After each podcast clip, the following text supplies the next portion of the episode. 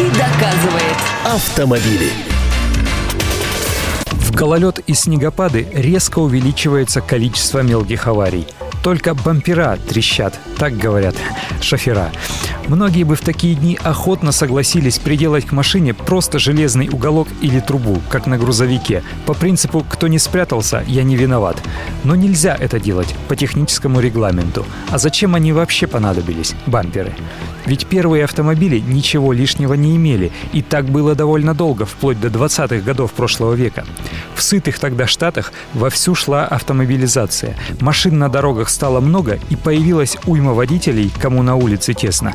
Вот на случай столкновения именно на американских автомобилях спереди и сзади стали подвешивать тонкие плоские полосы пружинной стали, как на рессорах. Их покрывали хромом, никелем или красили в цвет кузова, чтобы красиво было.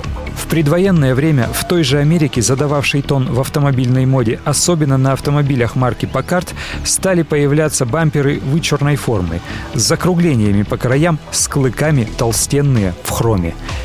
С этих времен и пошли расхождения в моде на эти элементы автомобиля. Выпендрежники-американцы пошли по пути напыщенности и многообразия. Бамперы утолщались, форма их усложнялась, они становились многоэтажными, интегрировали в себя радиаторную решетку, элементы освещения. А в старушке Европе, пережившей войну, было все по-простецки. Пока американцы продолжали стараться навернуть что-нибудь этакое, европейцы начинали проникаться проблемами безопасности. Чтобы бампер не просто защищал кузов от повреждений, но и гасил силу удара при столкновении. И тут также возникла почва для экспериментирования. Бамперы делали цельно-резиновыми, наполненными жидкостями или газом, но чаще всего они по-прежнему оставались металлическими, отделанными защитными пластмассовыми или резиновыми накладками или клыками, как на «Жигулях» первых серий, например.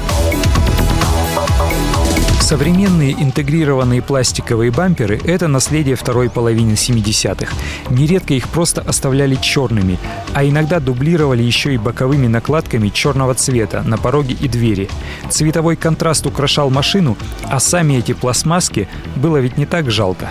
Ведь, как известно, в тесной Европе до сих пор паркуются по звуку. Те, кто бывал, например, в Париже, вам это подтвердят. Упереться бампером в бампер соседней машины – там это дело привычное. Сейчас и этот элемент автомобиля зажат регламентами и стандартами, которые определяют высоту установки и ударопоглощающие характеристики бамперов. Внутри их часто используются сотовые многокамерные конструкции из легких материалов, собственно несущие защитные функции. Клыки теперь для автопроизводителей под запретом, они опасны при наезде на пешехода, а нынешняя мода не рекомендует выпячивать эти части автомобиля, оставляя их как бы продолжением линий кузовных панелей. И лишь на спортивных или псевдоспортивных автомобилях бамперы, помимо защитной функции, несут иную нагрузку. Спереди имеют спойлер, прижимающий машину к поверхности дороги по принципу антикрыла, а сзади — диффузор, ускоряющий поток воздуха из-под днища для тех же целей. У таких машин бамперы свисают особенно низко к дороге, и зимой у них мало шансов остаться целыми и невредимыми. Да и вообще, не всякий бампер спокойно перезимует. Так что будьте внимательнее, выбирая безопасную дистанцию на зимней дороге. И паркуйтесь лучше задним ходом, опустив зеркала для полной видимости обочины, если не уверены в понимании габаритов своей машины. Архив рубрики и главные автомобильные новости вы найдете на сайте Автору. А я Андрей Гречаник. Желаю вам доброго пути. Автомобили.